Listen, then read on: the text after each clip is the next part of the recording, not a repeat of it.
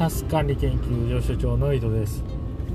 古典ラジオを聞いてて AV 監督の方がなんかゲストで来られてたんですね。でその時に心の穴っていう話をしてたんですよ。なんか多分それコンプレックスとかもうそういうものを指していってると思うんですよね。で、まあ、その心の穴を埋めたいがためにまあ、人人は何かすると、まあ、性癖であったりね。で性癖以外の欲望も結局心の穴を埋めたいから寂しさを埋めたいからっていうようなことを言ってたんですよ。でこれグッドバイブスのその恐れや不安と多分まあ同じ話なんかなというふうに思ったんですよね。で、まあ、その監督さんはとね人が不可にならないような形でその穴を埋めるための活動をしていけばいいっていうことを言ってましたね。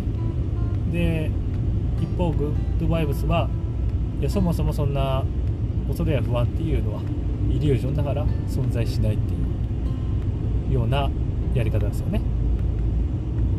で逆グッドバイブスではそのイリュージョンっていうのは別にそのネガティブな状態にならないのであれば別に放っておいていいと言ってるんですよね。でそれは結局その監督さんが言ってるのと同じだと思うんですよね。人が嫌がらない形で、え社会とか、まあ、世界に発散されるっていうことはネガティブな状態にはならないから、まあ、つまりまあ同じような話でもあるなっていうふうに思ったんですよ。でこれが結局その本質っていうのは構造ではないかという話につながってきて、同じようなこと言ってんじゃないですか、まあ、もしね本当に同じ話であったらね。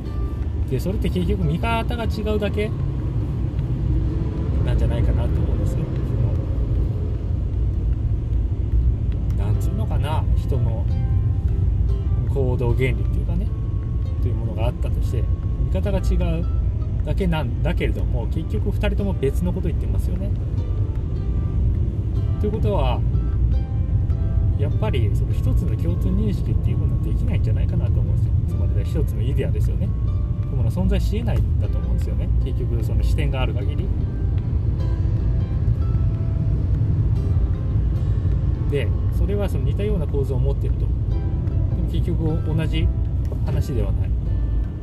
でそれをいろんな人が言ってるっていうのが今の今というかもう多分未来英語変わんないんじゃないかなと思うんですけどね。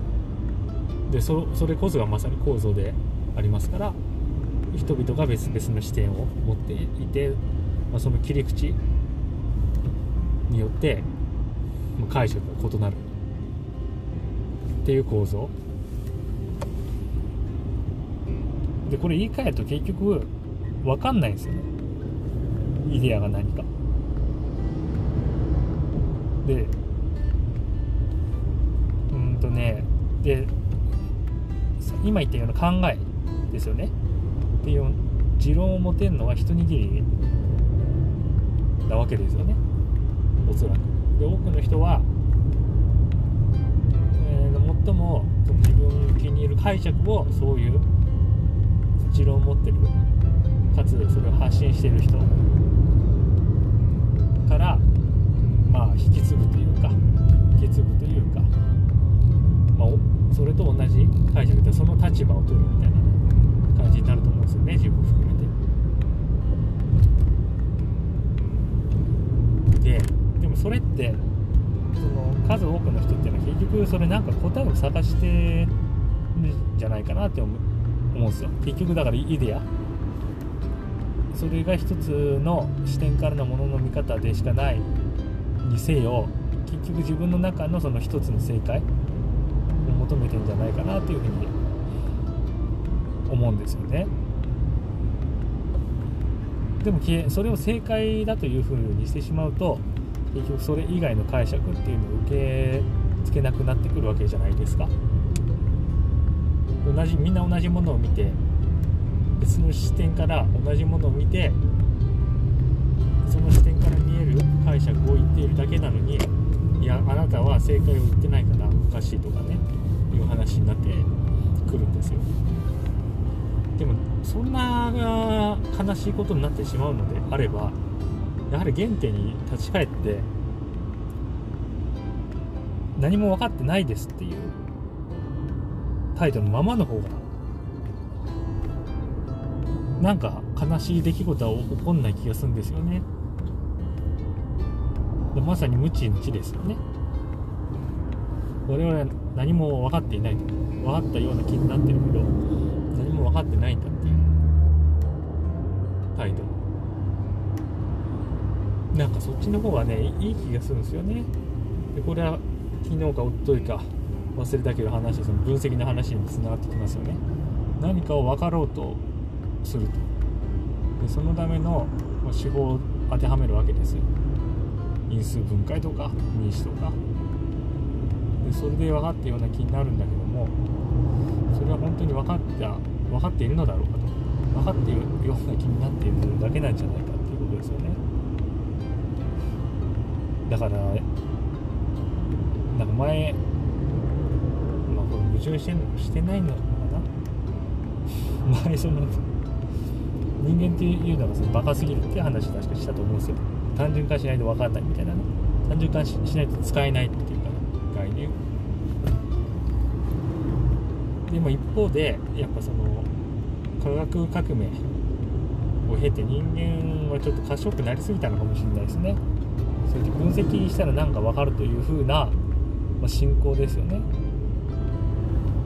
その強い信仰を持ちすぎているんじゃないかなっていうふうにも一方で思うんですよね。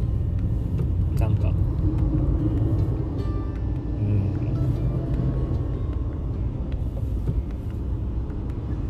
どうなんですかね。やっぱそれヒューリスティックスに基づいてるのかもしれない。なんか分かんないことあったら分かりたいですよね。見通しが立ってなかったら見通し立てたいですよね。でこれってなんか衝動に近くないですか？ね。それ偏偏見ってでもあれでもシステム1とヒューリスティクスって一緒やったかな。あれヒューリスティクスって偏見じゃなかったっけ？まあいいや。でもまあシステムシステム1のっぽい気がしますよね。なんか人間のその性質というかね、だからでもここがね難しいとこだと思うんですよね。えっ、ー、とシステム1じゃなくてシステム2でやりましょうっていう話まああるのは分かってます。でもやっぱ人間だからシステム1になっちゃいますよね。そうだねって言ってたらずっとシステム1のままなんですよね。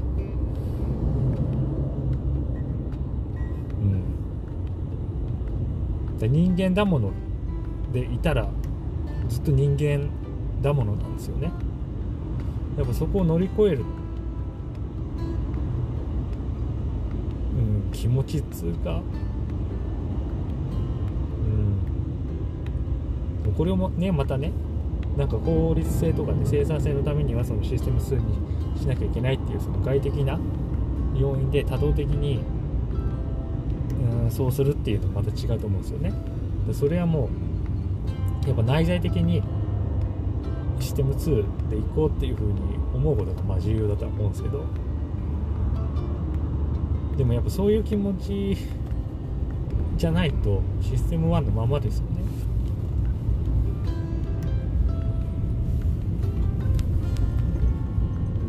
でもまあこの先右折専用レーンがあります。その大多数がねシステム1で生きてるわけだからちの方がたくさんの人が共感してくれるしもうなんつうのかな、共感ってねもらったら嬉しいじゃないですか。だからそっちの方がまあ嬉しい世界なのかもしれないな。そこまでねそのタスクの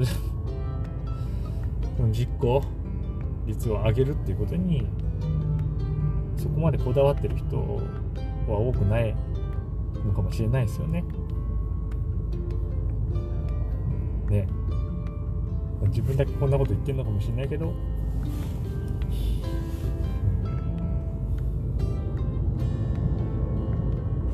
でもなんかそうなんだよな。いや人間だからやっぱそこ難しいですよねで。終わらしたらまあそこまでなんですよね。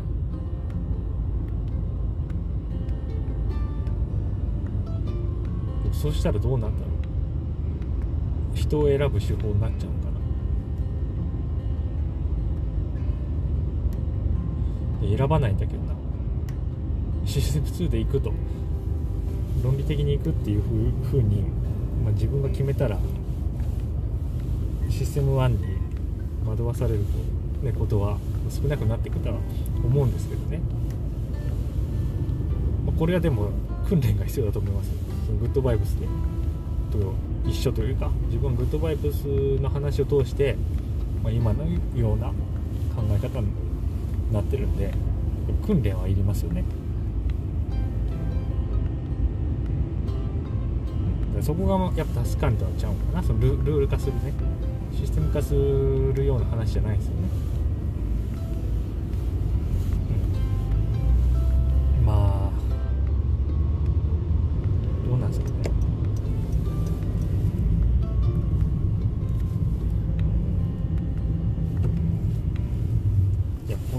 の話をしていきたいんだけどもでもね今これをね聞いてくださってるようなあのなんていうか、まあ、私からしたらありがたい方々以外は食いつかないもんな。こういう話。そう。まあでもねあでもね一応あれなんですよ。こうなんじゃないかなっていうような、まあ、まさにその仮説はあってそのタスクの実行率を極限まで上げていけばその目標を設定しなくともまあそこそこのその現代のこの社会的な評価を得られるような何か結果が出るのではないかっていう仮説は持ってるんですよ。そうだから別に何の目標も立てないですけどしばらくこんな感じでやってったらこの今のこの私の話の調子はなんか合わないなっていう人でもあなんかそういうことなんだったらやってみようかなみたいなような結果が出るんじゃないかなっていうふうには思ってるんですよ。いやでも目標立てないから出ないかもしれないですよ。でそれが出るまでどんだけかかるか分かんないですけどしかもねその期限も決めないからね。そう、まあ、だからもうそでしかも仮説だから別に外れたと外れたとて私にはノーダメージなんですけど、まあ、なんかうまくいったらそれをきっかけに、まあ、もうちょっとね話していかないと話をいろんな人に、ね、聞いてもらいたいなっていうのはありますよね。あそうそう。でツイートもしたけどなんかなってかそのなんかね夢とか目標とか立ててねそれやるのはいいんですけどだそう結局でもそれで幸せになれるのって夢や目標立ててる人だけっていう世界ですよね。その世界って。タス管理とか生産性もそうですよね。結局そのやり方ちゃんとしてで自分でやる人しか、まあ、幸せになれないと。それをやらない人は知りません。とっていうようななんか切り方ですよね。線の引き方。なんかねだからそれそれ、まあ、基本じゃないですか。いろんなねコミュニティとかもそうですけどそれがねなんかうんでそうじゃないんじゃないかなというふうに思うんですよね。今朝の。もう量とか質とかそういう段階の話じゃないだろうみたいな。考え方する考えからするとね。別に誰でもその、まあ、今のねこの現代の、まあ、価値ですよね。価値の尺度っていうものを手放す、うん、手放したら別に誰でも幸せになれると思うんですよ。この幸せっていうのはその社会的な幸せじゃないですよ、まあ、その人自身の幸せ。で、まあ、それは私は今のところそのスピノザの能動の概念能動的であると。うん。で木島さんの多頭的因果ではなく内在的因果によって行動を決めるっていうことがそれ自体がま幸せにつながると思ってるんですけどね、うん、そんなとこです。ではまた次の収録で。